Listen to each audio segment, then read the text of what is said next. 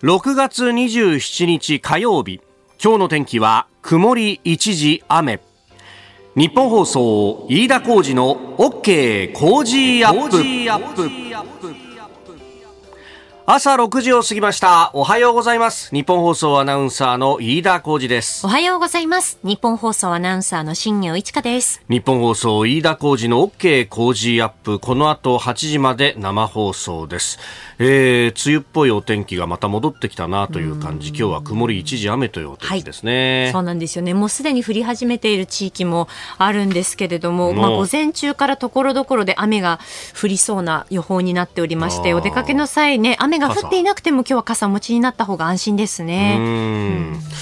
うんさて、あのー、デジャブってものがあるじゃないですか。はい、なんか、こう、あれ、これ俺見たことあるよな、どれでも違うよな、みたいなね。ありますね。あの昨日ですね、産経新聞のオピニオン欄のところに、えイベントの告知が載っていて、はい、あれこれ俺見たことあるよな。って、イベントってもう終わったけどなと思ったら、それがあ配信の告知でしたよというね、うんうんうん、話をしたんですけれども、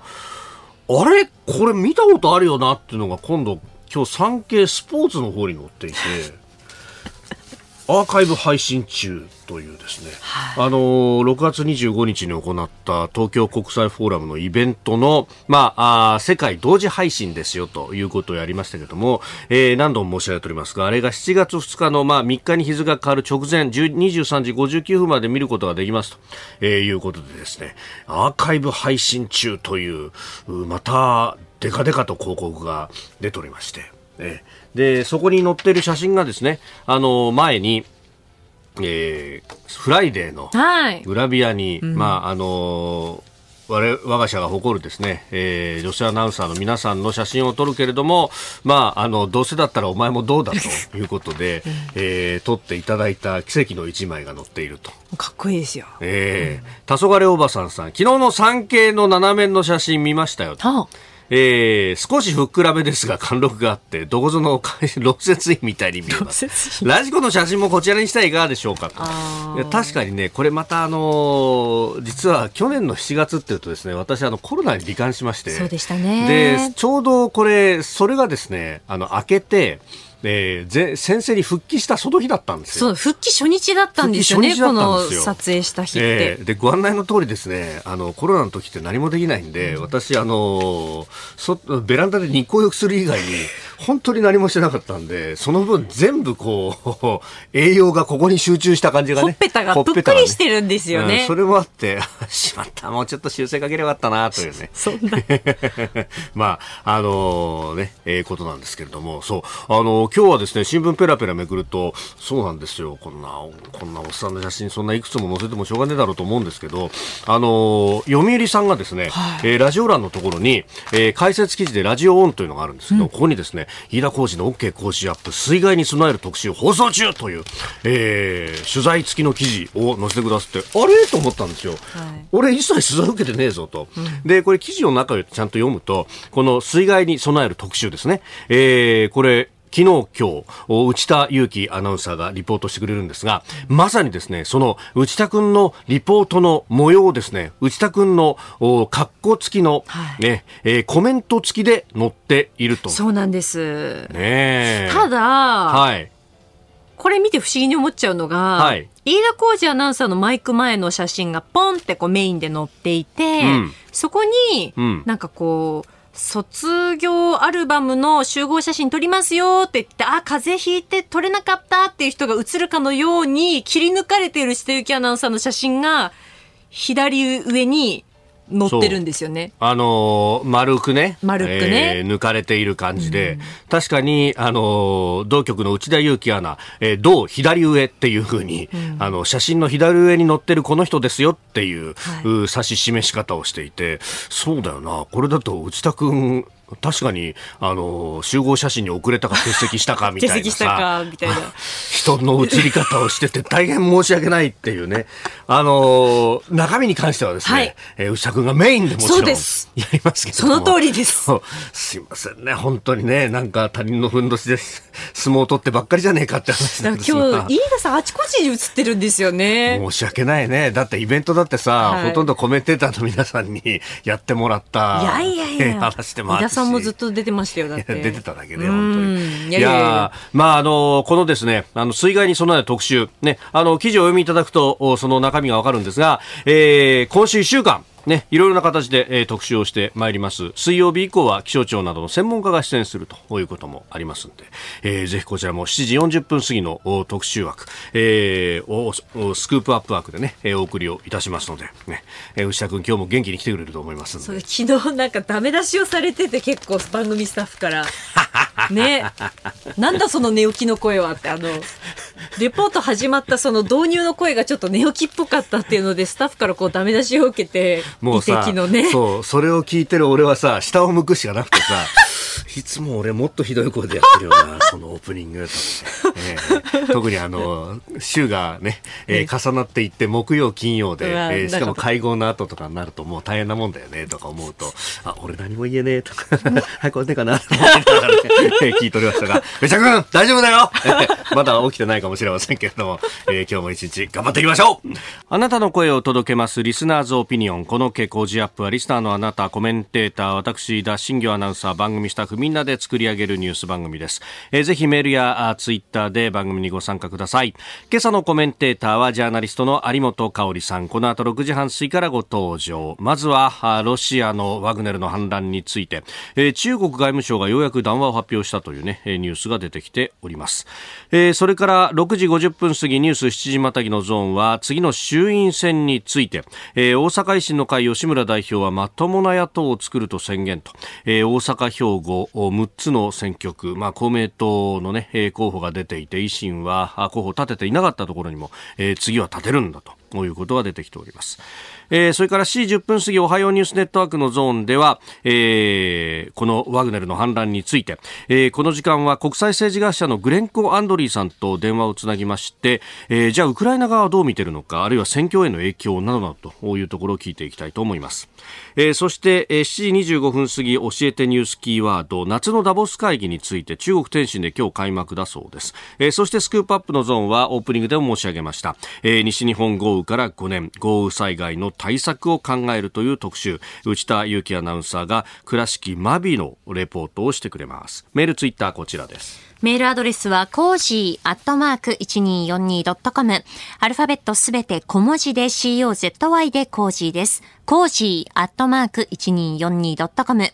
ァックスは0570-021242。ツイッターはハッシュタグコージー1242。ハッシュタグコージー1242です。今週はフライスターのパン粉4種類とフライスターのキャラクターフライマンオリジナルグッズをセットにして毎日お二人の方にプレゼントします。いただいたオピニオン、この後ご紹介します。本音のオピニオンお待ちしています。ここが気になるのコーナーです。スタジオ長官隠しが入ってまいりました。まあ昨日は、あロシアのね、えー、民間軍事会社ワグネル、この反乱というところが、まあ一色というところでありましたが、えー、今朝は読売と産経がその続報、まあ昨日の夜ぐらいまでは行方不明だというふうにされていたプリゴジン氏が、その後 SNS で、えー、発信をしたというところです。読売新聞、えー、プリゴジン氏、政権転覆意図せず SNS で発信、反乱を正当化。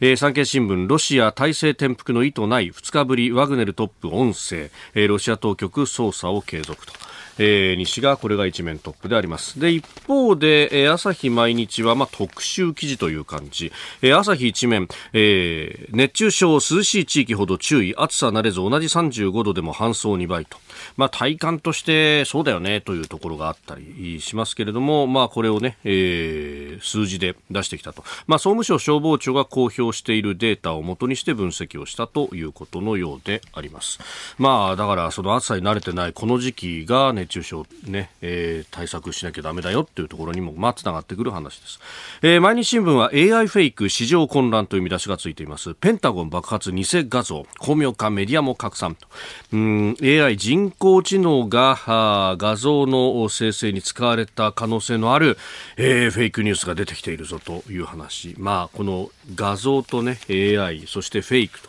こういうものがつながってくると本当にこう本物か偽物かの見分けがどんどんとつきづらくなってくるという話にもなってまいります。まあそうするとねまあ、これの取材、私も少しね、えー、アメリカの当局者の方に話聞いたことありますが、いや、究極は音声についてっていうのが一番こうフェイクを見破りづらいんだというような話をしていて、そうするとこの音声メディア、ラジオっていうものをね、えーえー、どうなってっちゃうんだろうというようなね、えー、ことにもなってまいります。えー、それから気になるニュースといいますか、まあ、あの定時ニュースでも、ね、えー、出てきておりましたけれども、あのー市川猿之助氏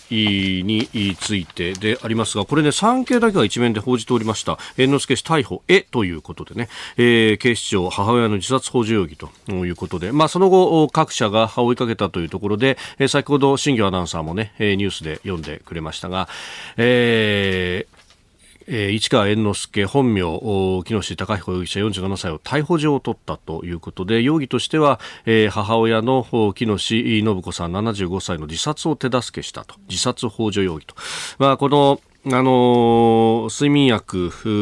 によってその致死量に近い量を服用したのではないかというあたりからこの自殺幇助という話になりました。あ薬物をどうやって、えー、入手したのかであるとか、まあ、今後はそういったところがね、えー、一つ捜査の焦点になっていくと、まあ、自殺幇助と取るかあるいはあミスの行為でもって、えー、殺人容疑なのかというようなところも言われておりましたけれども、えー、今回この容疑で逮捕へというとところですけれどもね、まあ、うんこの辺りの動機、あるいはお父様もね、えー、亡くなっているということで、まあ、この辺りとの絡みというのが今後の焦点となっていきそうであります。えー、そしてもう一つは昨日初公判が行われたあ一昨年になりますか一昨年の 10, 10月31日ハロウィーンの日に、えー、京王線の車内で、えーまあ、死傷事件が起こったということ、まあ、放火殺人未遂容疑等々と、えー、殺人未遂や建造、現住建造物放火などの罪に問われた無職の、えー、服部京太被告に対する裁判員裁判の初公判が、えー、昨日東京地裁で、えー、東京地裁の立川支部で、えー、行われたということであります。まあ、この日は、あ衆議院選挙の投開票日であったということで、まあ、私私は、えー、特番の担当でスタジオにいてというね。新業アナウンサーはあの時そうだよね、はい、一緒にやっててでこんな速報が入ってきて一体何が起こってるんだと、えー、これ事件が起こったのが確か投票箱が閉まった直後ぐらいだったということでありまして、うん、まああ2つのね特番がある意味同時並行のような形で、えー、動いていたということを、まあ、鮮明に記憶しているんですけれども。うん特急の車内で、えー、当時72歳の男性の胸をナイフフで刺し重傷を負わせたほか、えー、ライター用オイルを撒いて火をつけ近くにいた乗客12人を殺害しようとしたなどとされると、まあ、この事件がきっかけとなってその鉄道車両の安全性等々というものが議論になり、えー、そして、まあ、国土交通省が先に、えー、報告書を出しておりましたけれどもやはり防犯カメラの設置の新しい車両に関してはもう義務付けまでやらなければいけないんではないかとえいうことが出てきておりますが、まあ、あのさらに言うとこの最近近はカメラの映像の分析をすると、えー、まあ、そういった怪しい動きをしている人というのをこうね、えー、特定することもできると。まあ、ただ、あの、日本の場合はその防犯カメラ同士をネットワークでじゃあつなげて、で、えー、それを、例えばどっかで一元的に管理し監視するというようなところまで、えー、行くものではないと。まあ、そこはもう、プライバシーの問題と、えー、天秤にかけた上で、まあ、プライバシーを重視しなければならないよねというのが、まあ、社会的なコンセンサスになっている部分がありますけれども、まあ、技術的に言うと、まあ、そういうことができるというのは、まあ、中国の例などを見ると分かるところなんですが、この技術の面とプライバシー、さらには社会の安全というところをどう担保していくのかと。まあ、これはあの今後の議論ということになってきますが、えー、現状で、えー、そうしたね、あのー、つながって、えー、何か未然に防ぐというようなところではないと、えー、カメラがあるぞという抑止力をどう使っていくかということにもなると。まあ、それ以外にも、例えば制服の警備員の方が巡回する等々というのは、まあ、新幹線ではやってますけれども、まあ、あこの辺で未然に防ぐためにどうするというところが、まあ、あこの先の議論にはなっていくんだろうと、それと利便性とのまたバランスというところにもなるんだろうと思います。え、ここが気になるでした。この時間からコメンテーターの方々ご登場です。今朝はジャーナリスト有本香里さんです。おはようございます。おはようございます。おはようございます。よろしくお願いします。えー、ニュースの前に有本さんにお入りいただいて少しお待ちいただくんですけれども、はいえー、その間にね、ちょっとカレーの香りがこのスタジオがまだカレーの匂いが漂って、本当に飯田さん完食してましたもんね、この間に。そうそうそう。あっという間にしかもすごいですね。真面目にニュース読んでる時にカチャンって思いっきりそのスプーンの音が鳴り響いて。しかも完食した直後にそのスプーンこれそっと置かないと怒られるよなと思って置いた後に その指が引っかかっちゃってかっちゃって。カチャンって。本当に。コントみたいなことになって。相本さんはよく吹き出さなかったです。ね本当ですね。それにしてもでも美味しそうに召し上がってましたね。すいません。お腹空いちゃった。早くから働いてますからね。朝早くから。すいません本当に。さて、え今日もよろしくお願いします願いします。まあ、あの、週末にかけてのニュースというとね、このロシアのワグネルの反乱。いやびっくりしましたね。びっくりしましたよね。まあ、しかもなんか土曜日、起きたら、なんか大変なことになってるぞと思ったのが、あれよあれよという間にこう。あっという間にね。あっという間にえモスクワまであとなんか300キロ？ね300キロだ200キロだってなって。いて、であっという間に静まったというね。そうそうそうそうなんかワグネルの乱と言われてるんですけど乱があっという間に静まったですよね。本当明智光秀でも3日天下だったのにね。本当ですよね、まあ、ひょっとしたらっていう感じありましたもんね。本当ですよね。で、まあ、各国の反応も様々でしたけれども、はい、これ、あの、中国が全然反応を見せなかったっていうのは、ね、あれ？ってね、うん、昨日になってようやくですか、まあ、あの、まあ、外務省の談話ですからね。でもこれ、外務省談話だと、やっぱりレベルとしてはあんまり高くはないそうですね。まあまあ、だから静観してるっていう感じでしょうね。ただ、中国は把握してたっていう話もありますよね。あなるほど事前に、えー、あまあ、これアメリカも把握してたんじゃないかというようなそんな報道もねこともありますけれども、ね、まあ、中国も知ってたんじゃないかと。うん。ただまああのワグネルがね、はい、なんかこう軍と対立してるっていうその情報はあったじゃないですか。それは報道されてましたよね、結構このプリゴジン氏というのが、えー、ショイグギャラシモみたいなねやってましたもんね。だから非常にそのまあ怒ってるぞということはこれは伝えられてたんで、まあ、各国が、えー、もっとねもうちょっと深いところを把握しててもこれは不思議はないですよね。うん。ただやっぱりこれだけあれよあれよと進軍できちゃうっていうのがびっくりしましたね、ね、だから意外にロシアっていうのは脆いところあるんですね。うん、ねえ、だこれ今回はまあある意味ね民間軍事会社、はい。だったわけですけど、うん、えじゃあこれ正規軍がやったらどうなっちゃうのとかまあまあだからね正規軍だったら簡単にクーデターできちゃうのかなと、まあ、あと問題は架空の問題だけですよね。でも自国内でね起きることに対してそれはさすがにないでしょうからね。あ自分たちまあそうですよね。同胞に対して核を使うってわけにいかないですもんね。さすがにね。だからそれだけかなというふうに思いますよね。まあ確かにアメリカなどが危惧したのは結局じゃあプリゴジン氏が政権を取るなりなんなりした時に核の管理が甘くなどうなっちゃうんだろうということですよね。ますます悪くなるんじゃないかということですよね。ただこれによってまあ何事もなかったように、はい、このワグネルの指導者以外、えー、まあ指導者もそのプリゴジン氏以外はね、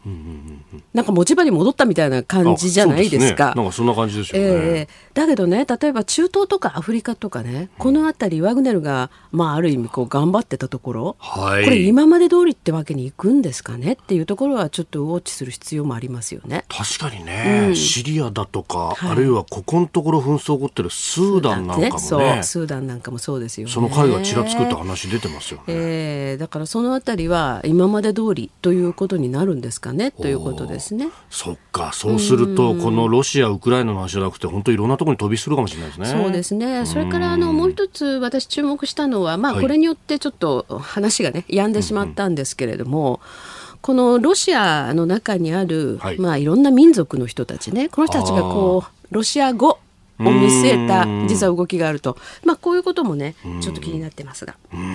えー、このニュースについて後ほどおはようニュースネットワークのゾーンでもグレンコ・アンドリーさんとつないで詳しくお伝えしてまいります、えー、有本さんには今日も8時までお付き合いいただきます。よろしくお願いします。アーカイブ配信チケット国内外へ絶賛販売中飯田浩司の OK コージーアップ激論有楽町サミット in 東京国際フォーラム豪華論客が一堂に会して繰り広げられた日本最大級の討論イベント会場にお越しになった方もあの激論をおかわりしてください。国内はもちろん海外にいらっしゃる番組リスナーもご覧いただけますここでしか見られない熱い絶戦の模様をお見逃しなく。アーカイブ配信お買い求めは7月2日日曜日日本時間19時まで。日本のそして世界の未来を一緒に考えましょう。詳しくは有楽町サミットで検索。お聞きの配信プログラムは日本放送飯田浩司の OK コージーアップの再編集版です。ポッドキャスト YouTube でお聞きのあなた通勤や移動中に最新ニュースを押さえておきたい方放送内容を少しでも早く知りたい方スマホやパソコンからラジコのタイムフリー機能でお聞きいただくと放送中であれば追っかけ再生も可能ですし放送後でも好きな時間に番組のコンテンツを自分で選んでお聞きいただけます。毎朝6時の生放送では登場するコメンテーターの最近の活動はもちろんたっぷりとニュース解説をお送りしています。レギュラーコメンテーターに加えて専門家と随時つないで掘り下げてお送りしています。日本放送のエリア内でお聞きの皆さんラジコラジコのタイムフリーでチェックしてください。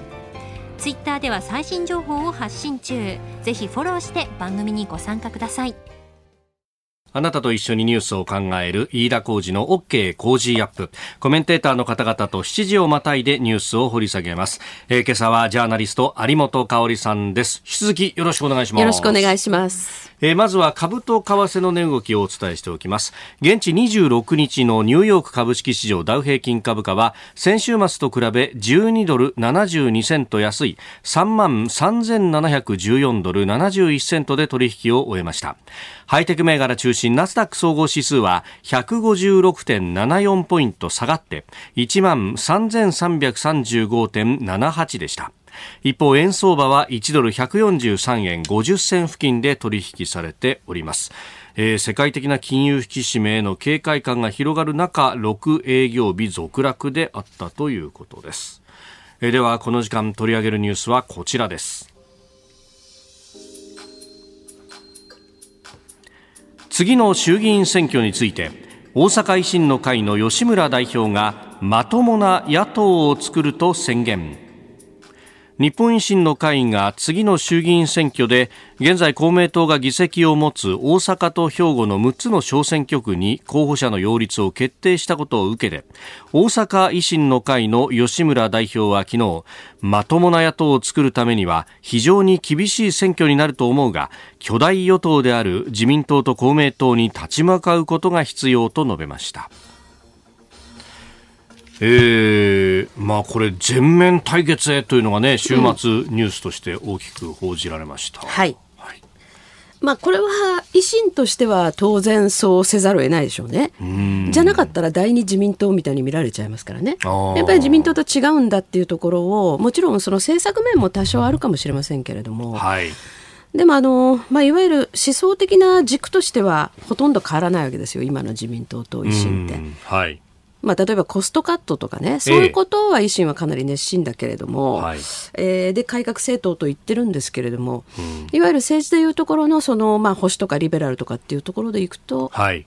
まあ、私が見るところ、例えば世界的に見たらば、両方ともですね、まあ、リベラル、はい、中道からリベラルですね、ちょっと左寄りっていう感じなので、はい、そうするとあんまり変わらないから、えー、そういう点ではうちは公明党と、まあ、いわゆるこう選挙協力、はい、みたいなものを模索していかないんですよ。というところで、えー、アピールする、まあ、この辺りはねでも吉村さんが新たに今もうその松井さんが退かれた中でね松井一郎さん、えー、どういう維新を作っていくかっていうところで、はい、一つエッジを見せるっていうところだとは思うんですね。うん。確かにまあね妥協しないんだと。そうですね。で特にその維新はやっぱり、えー、都市部を狙ってきますよね。おそらく今回も東京とか、えーまあ、神奈川、埼玉、この辺りはものすごい勢いで候補立ててますよ。まあね、うん、あの統一地方選挙の時もね結構旋風が起こったという話ですもんね。はい。はい、あの随分ね私もああへえそこに来たかっていう人に結構声かけてるって情報を聞いてますね。ああ神奈川もね、うん、あの経済通として知られる金子洋一さんが、ねえー、金子洋一さんがね、維新から出られる。他にもですねまあ結構その官僚経験者、うん、あるいはそのまあ学者って言っていいのかな？あそういう類の人もかなり幅広く声かけていますよ。まあ決まりきってないところもあるんですけれども、ですから首都圏を今度ね狙ってきますよね。で関西は当然まあ、あの、はい、大阪中心だったものをもうちょっと今、広げていこうという流れでしょうから、まあ、そうだしこの間のね補選では和歌山を取った、うん、そうですね取りましたね。奈良の県知事も取った。ということですから、はい、まあそういう形で、えー、都市部とその周辺を中心にやっていこうとで自民党との違いを見せようという中で公明党との関係というのが一つの軸になったんですけど一方自民党は、はい、ますます公明党によってていくというふうにしか見えませんね。あこのところの幹部の言動、ね、はい。今日のあの紙面各紙載せているのは、うん、東京以外では事故をしっかり協力するんだそうなんですね、うん、やっぱりだから東京のこのなんていうか、えー、いろんないきさつ、はい、これは整理できなかったっていうことなんでしょうね。あ練馬が欲しいというふうに言った公明に対してそこはダメだそこはダメだっていうね。えー、だからその28区、29区、はい、まあ、この辺りの問題ですよね。この辺りがまあ解決しなかった。まあ、29区はね、公明党の、はいえー、もともと12区にいらっしゃった方ですかね、はい、北区のところにいた,、方が、うん、そちらに移ったと、まあ、公明党の強い地域ですからね、はい、まあ、そういうこととやっぱり東京はね、うん、あの公明党にとってもちょっといろいろ厳しさも見えてんじゃないですかね。厳しさも見えてる。うん。もともとね自民党は東京弱いじゃないですか。だから余計に本来公明党の力を借りたいところなんだけれども、はい、東京の23区で、うん公明党の集票力ってかなりちょっと弱くなってるっていう情報もありますよね。まあそういう点ではあのー、なんていうかなそこでね、あの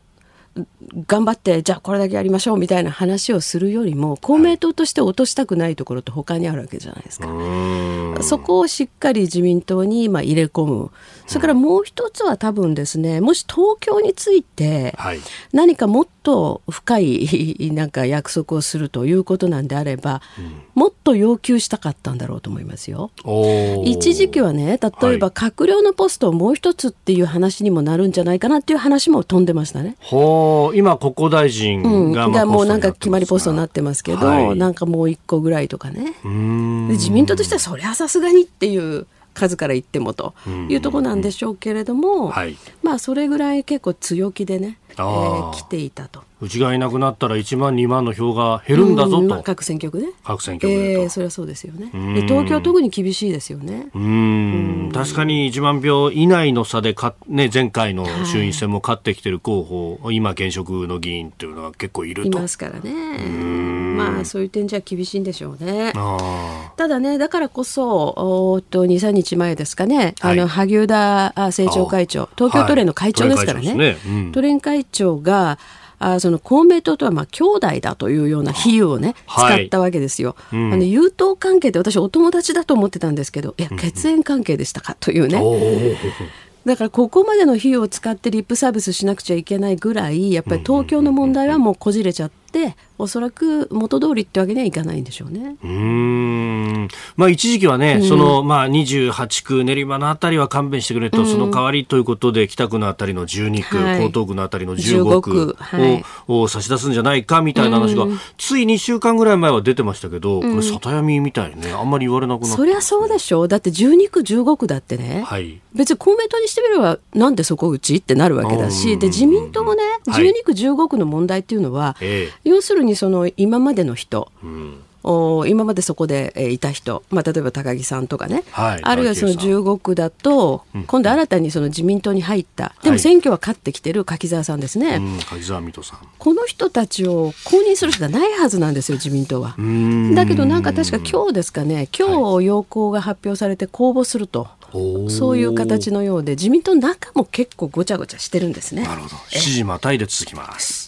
引き続きよろしくお願いします。よろしくお願いします。まあ次の衆議院選挙に向けてというところでこう動きがね活発に、うん、まあそれこそ今国会のね、えー、最終盤で解散かみたいなところが出てきまして、はい、旦その風はなんか収まったかに見えますけどやっぱこういう動き見るとまだまだ近いんじゃないかみたいになります、ね、まあそれはいつ選挙をやっても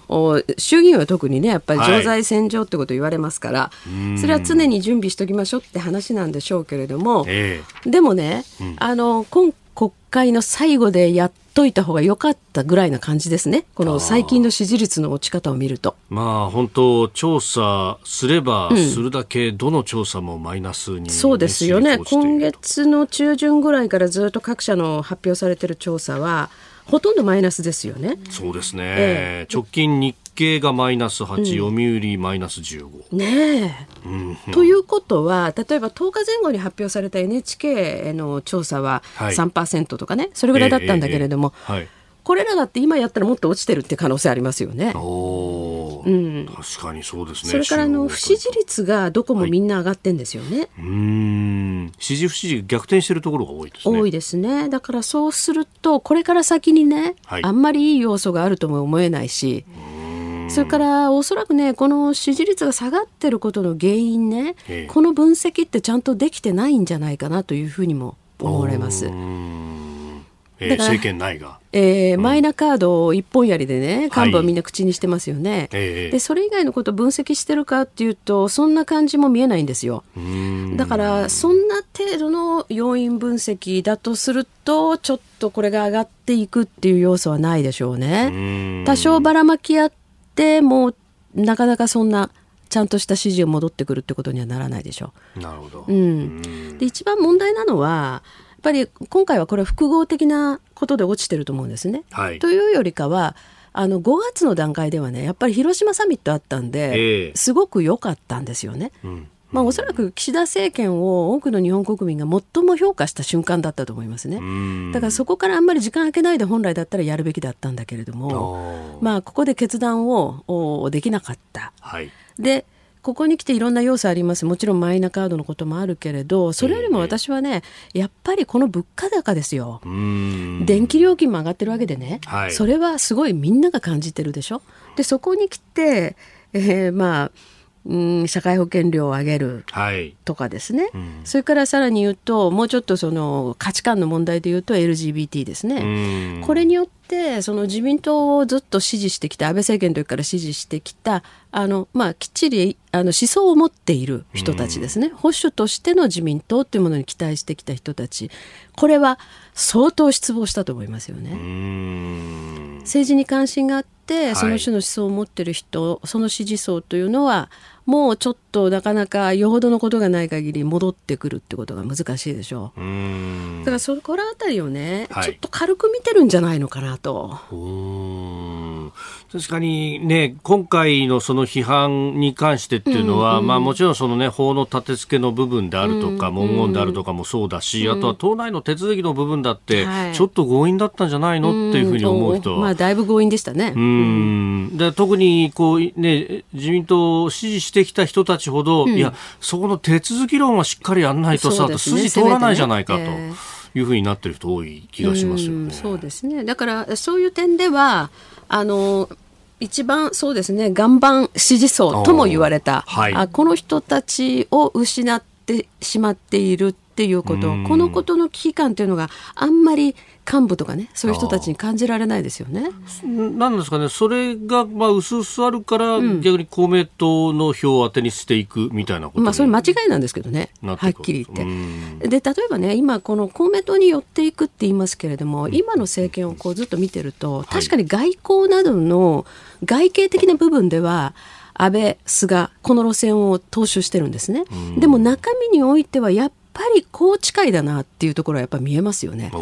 今日のねこれから後のニュースでも出てきますけれどもやっぱりその中国韓国との関係っていうのもだんだん過去に揺れ戻していってるんじゃないか。うん。平和友好そうですね。だからまああの総理は宏池会でね、はい、で茂木幹事長は平成権ですよね。えー、そうするとこのせ、え。ー、この組み合わせでの政権っていうのは、まあ、私たちの世代だと分かるんだけど、うんうん、要するに90年代の自民党これをやっぱり彷彿とさせるこの中身。はい、外形的には安倍路線を踏襲してるんだけど中身の精神としてはやっぱりあの頃の部分っていうのを相当引きずってるのかなと。なるほど、確かにその霞が関との関係とかを見てもね、うん、確かに90年代っぽい感じそうですね。それから財務省などとの関係距離の近さ。この辺りすごくそんな感じするんですよね。そうするとやっぱり小泉以降の自民党とはちょっと違うんだなと、はい、そうするとね20年以上前の話になりますね、ね、はい、えー、ニュース7時またぎでした。おはようニュースネットワーク。この時間取り上げるニュースはこちらです。ワグネルの創設者プリゴジン氏が SNS で11分間の音声メッセージを公開ロイター通信によりますとロシアで反乱を起こし撤退した民間軍事会社ワグネルの創設者プリゴジン氏が日本時間の昨夜 SNS でおよそ11分間の音声メッセージを公開したと報じました。プリゴジン氏は政権転覆のために進軍したのではないと述べプーチン政権の崩壊を狙ったものではないと強調し反乱を正当化しました。プリゴジン氏をめぐってはロシアメディアが昨日所在については不明だと報じていました。えー、そして、まあ、捜査機関の捜査は続いているということがロシアメディアは報じているようですけどね、そうですね。だからこの音声も果たしてどういうものなのかっていうのね、はい、まだわからないですよね。どこで撮取られたものなのかもね、全くわからないですよね。いや本当なんかね、昨日の夜まで行方不明だっていうふうに、そうですね。で、ベラルーシへというふうにも伝えられてましたけど、ベラルーシ側も入国を確認はしてないんですよね。うんなんだか本当謎が謎を呼ぶような、ね、そうですね。なんか所在不明って言われた時点でみんなやられたかというふうに思いましたけどね。ね はい。本当。笑っちゃいけないけど本当にね。ええー、まあ本当欧米のメディアによってはデッドマンウォーキングともし、うん、亡くなる人がというようなね。表現までされていますが、さて、この一連の反乱、ウクライナ側からはどう見られているのか、うん、えー、ウクライナの首都キーウのご出身で国際政治学者のグレンコ・アンドリーさんと電話がつながっております。グレンコさんおはようございます。おはようございます。よろしくお願いします。よろしくお願いします。さあ、まず一連の、なんでしょう、このプリゴジンの乱と呼べばいいようなものなのか、グレンコさんどうご覧になってますか？そうですね、まあ、これは少なくとも今今の時点で公開されている情報だけを、はい、見ると、えそうですね、まあ、一緒の利権闘争のように見えるんですね。利権闘争。つまり、そうですね、つまり、まあ、ワグネルまあ、という、まあ、軍事組織をですね、はい、あのまあ、政権側はですねそのまあ、完全に防衛省の、まあ、支配下に置くということで、その戦闘員が、まあ、一人一人が防衛省と契約を結ばないといけないということが決まって、はい、でそれに対して、まあ、そのトップのプリゴジンが、まあ、それはおかしいと反発で、まあ、なんとか止めようとしたところで、ところが、その大統領のプーチンも含めて、うん、まあ、その契約は必要だと言ったんですね。うん、で、はい、その防衛大臣程度でそれを言うんだったらまだ良かったんだけど、まあ、プーチンまで指示したってことは、もう、プリゴジンがそれで、まあ、それでどうしようもないと。だからまあ、うん、まあ、その、その場の勢いで勝負に出た、出ざるを得なかった。だからこういう形で、まあ、ロストフ市を掌握して、そしてモスクワにあ向かった、まあ、ところですけど、はい、ところが、まあ、あくまで、その、まあ、政権店舗を考えないで、うん、まあ、単に、その、政敵である、まあ、ショイグ防衛大臣とか、ゲラシムフ参謀本部長を、はい、まあ、まあ、更迭とその契約すべきというルールの撤退を、それだけを目指してやっていたので、まあ、プロの政治家ではないから、はい、クーデターまで考えなかったんですね。だから、なんというか、その場の勝負に出たんだけど、はい、具体的な政治的なプランがなかったので、まあ、結局、そのプランがないため、結局、えー、そのまあ、例えばモスクワにもしまあ、たどり着いたらどうするべきか。というのがやっぱりなかったので、でプーチンが一瞬動揺したものの、はい、よく折れなかったんですね。だから、まあ、妥協せざるを得なくて、それで、その、まあ、そういう乱、いわゆる乱ですね、勢いをなくしてしまったんですね。それでプリゴジンが結局、プーチンの、まあ、そういうあまあ、妥協案というか、情報に、まあ、情報せざるを得なかったんですね。大体そんな感じです。えー、スタジオにはジャーナリスト有本香里さんもいらっしゃいます。グレンコさんおはようございます。おはようございます。あの本当に私たちはあれという間に始まってあれという間に終わってしまった感じなんですけど、うんうん今、あの、お話の中にあったんですけどね、まあ結局プーチンも折れなかったとおっしゃってますが、このプーチン体制ですね、あるいはプーチン大統領の権威みたいなもの、これはだんだん弱まっていくというふうにお考えでしょうか？そうですね、今回の乱までは絶対ありえないことだと私は正直思いました。だから私にとってはかなり意外なことででした。だけど、今回の乱の流れを見ると、い。きなりロストフという大都市を掌握して、そして、まあ、彼が曰く、プリゴシン自身が言っているように、ロストフからモスクワまでに780キロをもう幹線道路を走って、まあ、堂々と、うん、動けたんですね。そうですね。まあ、まあ、ほとんど、ほとんど叩かれることなく、うん、そういうところから言えるのは、意外と、その、まあ、プーチン体制だけというよりも、うん。はい、ロシア国内は意外と脆弱でスカスカなのではないかという印象を受けることができるんですね。えー、だから今回は、まあ、プリゴジンはその場の勢いだし、うん。そのそもそも政権転覆を狙わなかったから、まあ、その準備が不十分で失敗したんだけど、うん、これほど脆弱な国内に本当に、まあ、本格的に政権転覆を目指す勢力はもし現れたとしたら、意外とまあ、そういうクーデターかのクーデターというか、政権転覆の可能性が、まあ、あるのではないか、うん、と言えるんですね、うん、まあ、だけど、もちろんそれはプーチンもバカじゃないので、はい、その今回の件でそのロシア国内の脆弱性に十分理解したんですね、まあ、彼は明らかに一時期的に動揺したんですね。で同様のあまあ、そういう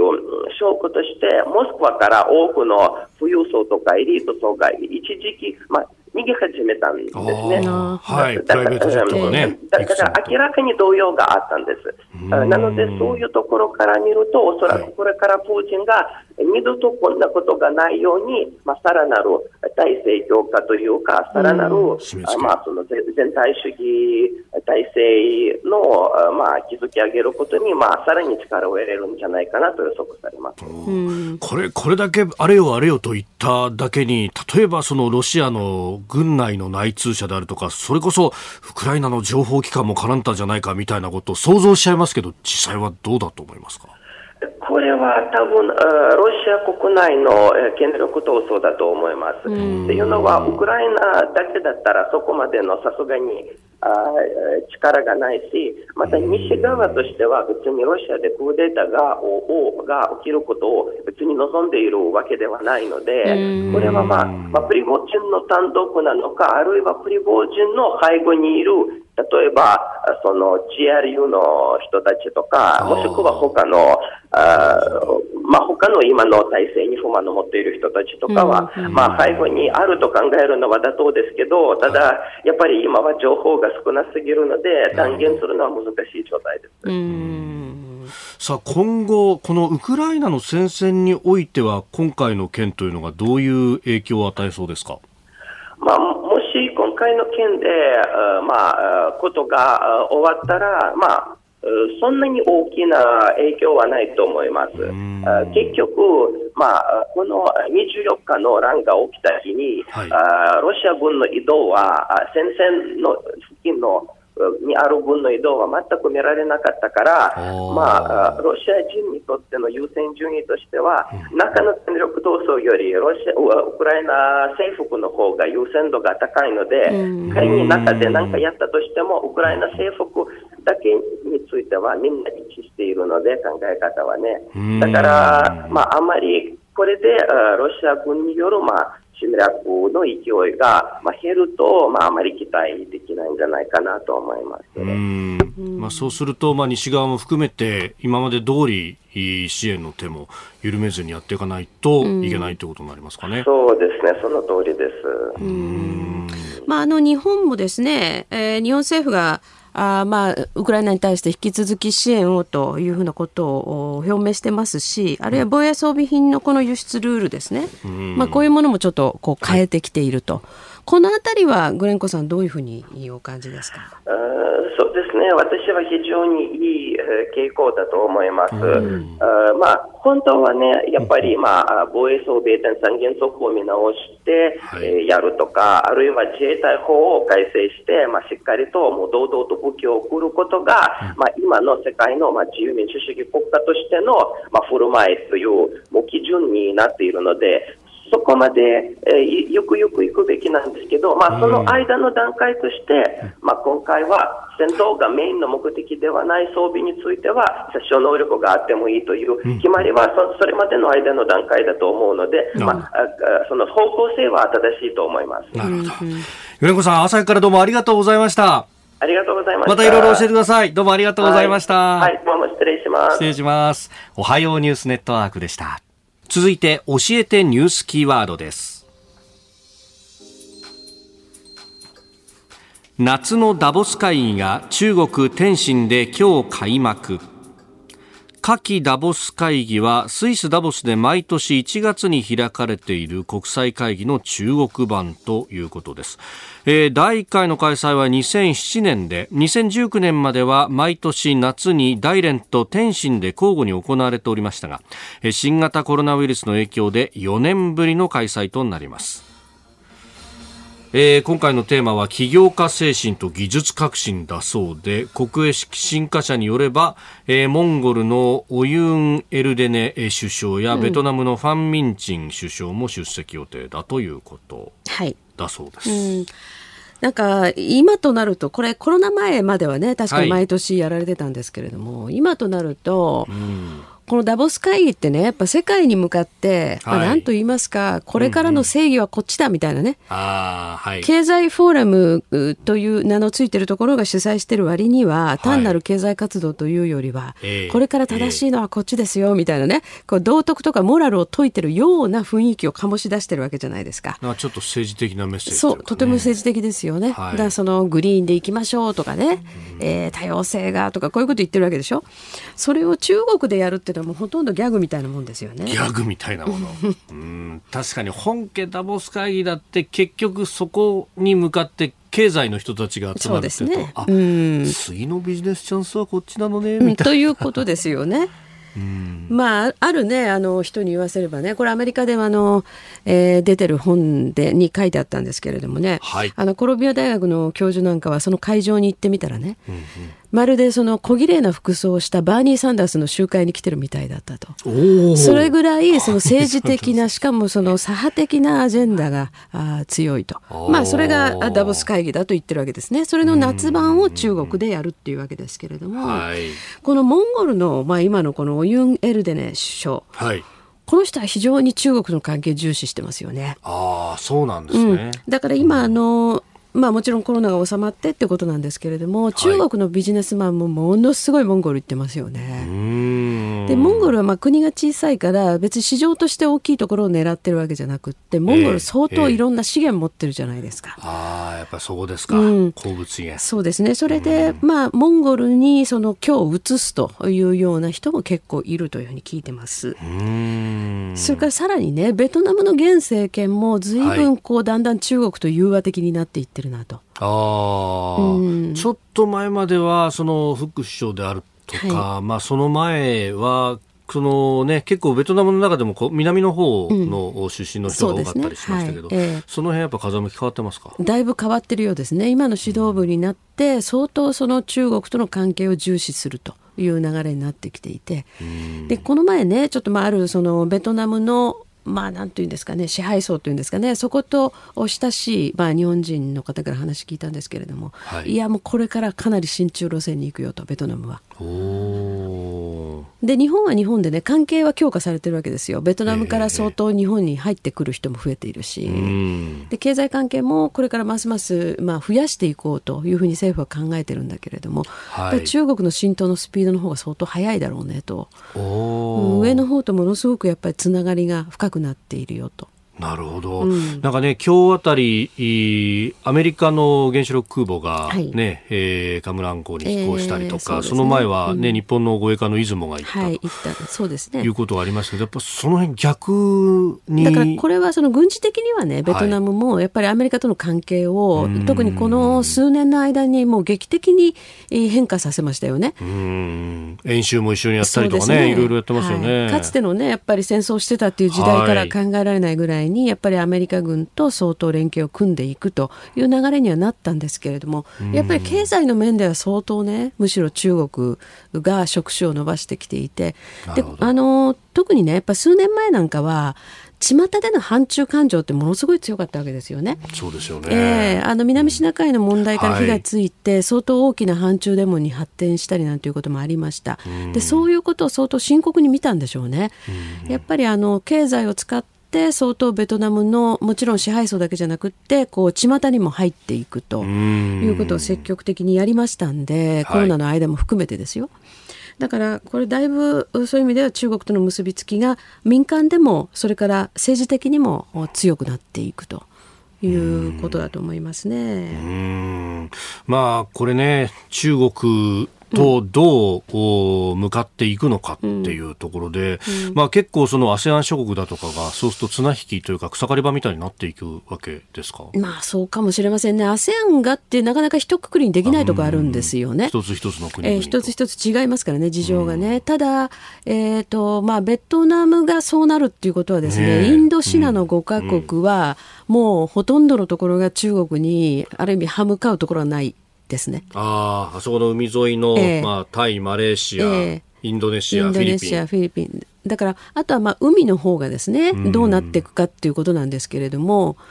まあそれもなかなかね歯向かうっていうところまでは難しいでしょうね。で日本も相当その ASEAN に対してね特に安倍政権の時代は、はい、まあそういう戦略的な外交ビジョンがありましたからね、ASEAN との関係っていうのはつまり対中関係なんだというところはっきりしてましたけど、はい、ちょっとそのあたりのビジョンが見えなくなりつつある。そうすると単に通商関係だけでね、まあ、ベトナムからその労働者入ってくればいいじゃないかとかね、あるいは日系企業の例えば中国から、えー、もちろん生産拠点を移す、まあ、これも大事なことではあるんですけれども、通商ベースだけで考えてしまうと、おこれはあんまり強い連携ということにはなりませんよね。えー、夏のダボス会議、まあ、その話からあ対中政策というところをお話しいただきました。えー、続いてはここだけニューススクープアップであります。今週この時間は特集企画ということでまずはこちらからお聞きください。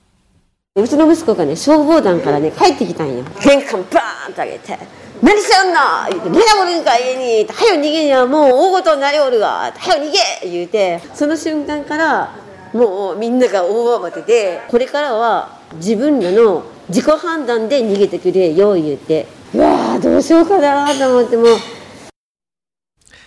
おはようございます。日本放送アナウンサーの内田祐樹です。はい、おはようございます。おはようございます。今お聞きいただいたのは、2018年の西日本豪雨で51人の方が亡くなられた岡山県倉敷市真備地区で人気のうどん屋さん川原をご夫婦で営んでいらっしゃる川原つや子さんに避難した時の様子を伺ったものです。はい。えー、今週のスクープアップは特集企画であります。平成30年6月28日から7月8日にかけて、えー、西日本を中心に大きな被害をもたらした西日本豪雨から5年ということで、えー、被害を受けた現場と豪雨災害の対策について考えていきます。で昨日と今日の2日間は広島岡山の現場を取材した内田裕樹アナウンサーにリポートしてもらうということで、はい、その取材の様子をまず聞いていただいて、はいまあ、あの、昨日は広島県安芸郡坂町、はい。えー、土石流災害でしたけれども、今日の岡山県倉敷市真備地区は洪水災害です。まあ、上から水が、そして泥が降りてきた坂町と、はい、下から水が上がってきた真備地区ということで、災害としては同じ西日本豪雨なんですけれども、状況は全く違ったと。で、真備地区は倉敷市の中でも北西部に位置しています。で、2018年の7月5日から7日にかけて100年に一度と言われた大雨が降りました。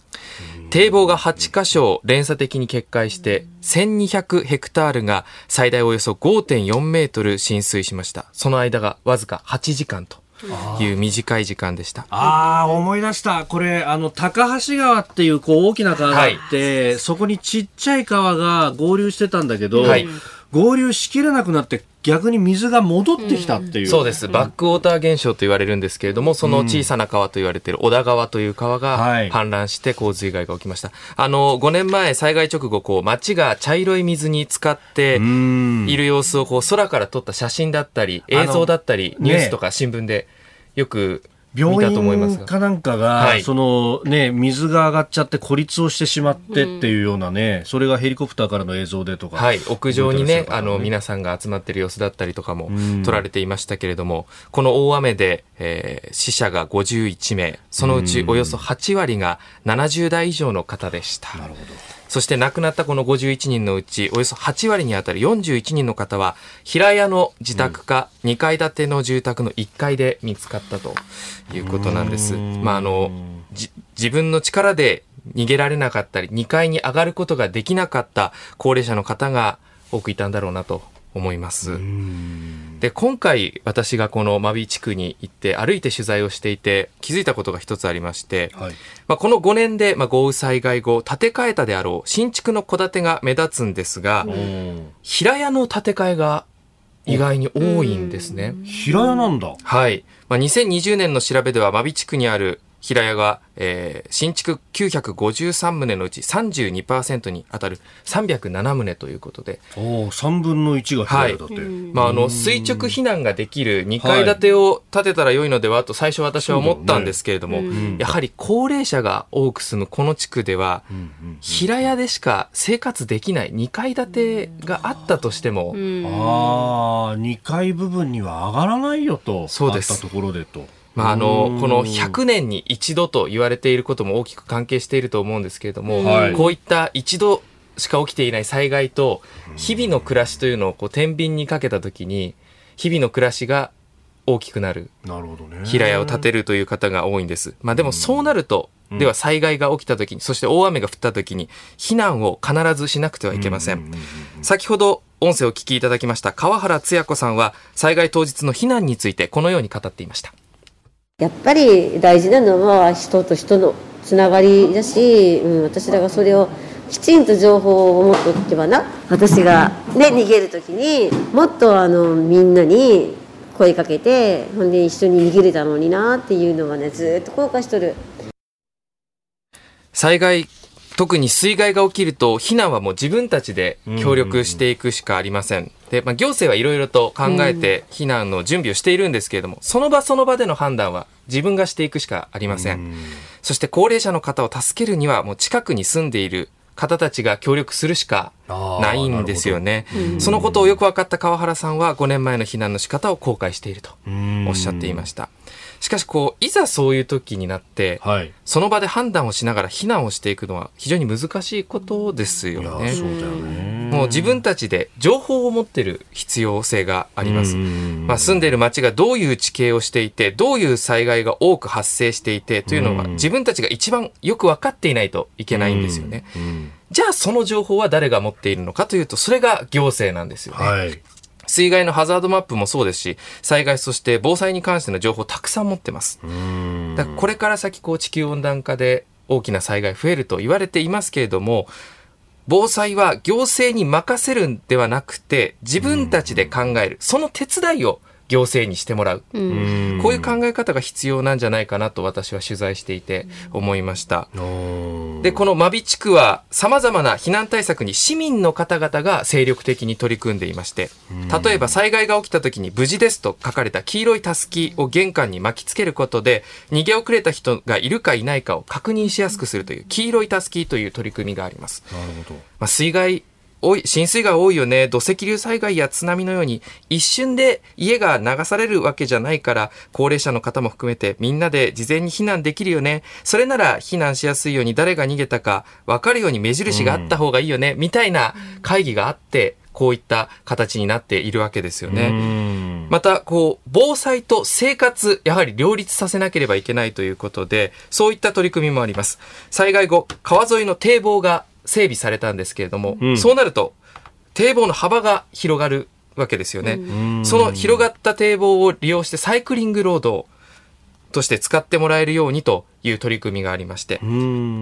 その中で市民の方中心で自転車用のスタンドをいろいろなお店の前に設置するという活動もしています。で、真備地区はこれを観光の目玉にまでしたいと。おなるほど。平時はサイクリングの街だと。はい。そして有事の時はこの堤防に守ってもらうんだと。これが防災と生活を両立していくというところの一つ、いい事例なのかなというふうに思います。あの、まあ、もちろんこれは真備地区の一例ですけれども、うん、ぜひこの放送を聞いている方に、はい、自分たちの住んでいる街の特徴を知っていただいて、一度自分の住んでいる町、そして自分の状況、例えば家族に高齢者の方がいるのかどうか、子供がいるのかどうか、うん、周囲の家に高齢者は住んでいらっしゃるのだろうか、自分は自力で逃げられるんだろうか、うん、どのような災害の可能性があるんだろうか、いろいろ考えていただきたいんですね。それがもう水害への対策の第一歩であり、最も大切なことなんじゃないかなと思っています。うん、最後に、このうどん店川原の川原つや子さんに、復興への決意について伺いました。地元の人あの親子で来られて「川原さん」って言って私の手をこうやって握ってな「川原さん」ってボロボロボロボロボロボロボロボロ涙流したんよ「お店してよ戻ってきてよ」って何遍も何遍もね言われたんよこの町の人に恩返しできることはお店を再開しよう、うんうん、そうそう再開しようって思って被災したお店を実はこう、どうしようかと。ああ、そっか。もうお店自体も、この水害でやられちゃって。はい。もうぐちゃぐちゃになっちゃったはい。川原さん、あの、ご自宅は被災後すぐに行けたんですけど、お店は実はもう、ずっと自分が作り上げてきたものなので、うん、なかなかお店の中の様子見られなかったと。あね、そのくらいショックだったそうだったんですけれども、周りの方、町の方のために、うん再開しようというふうに思われたということで、もう町の人たちみんながそれぞれの復興を支えて、そしてみんなで前を向いていくというふうにおっしゃっていましたね。うんまあ今日ね話を聞いていて、まあその控除の部分っていうのが災害では非常にクローズアップされるけど、まあよく自助、共助、控除って言いますけど、はい、まあ特に発災直後は自助だとかあるいは共助の部分、周りでみんなでっていうのが、まあ大事になってくるんですね。時間が経つと控除というのは行き届いていくのかもしれませんけど、その場ではやはり自分たち、そして共に助け合っていくしかないのかなと思います。えー、2日間にわたって内田有紀アナウンサーの広島岡山現場リポートをお送りいたしました明日のこの時間は都市の水害対策について専門家に伺った話をリポートいたします内田有紀アナウンサーでしたありがとうございましたありがとうございました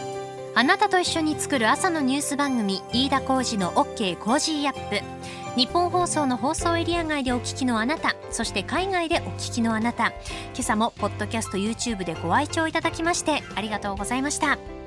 飯田浩司の OK Cozy up。東京有楽町日本放送で月曜日から金曜日朝6時から8時まで生放送でお送りしています。番組ホームページでは登場いただくコメンテーターのラインナップや放送内容の原稿化された記事など情報盛りだくさんです。また公式ツイッターでは平日は毎日最新情報を配信中。ぜひチェックしてみてください。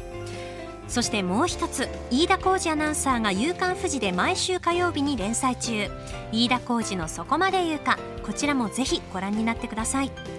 忙しい朝そして移動中ニュースを少し深く知りたい時ぜひ AM、FM、ラジコはもちろん日本放送のポッドキャスト YouTube でお楽しみください。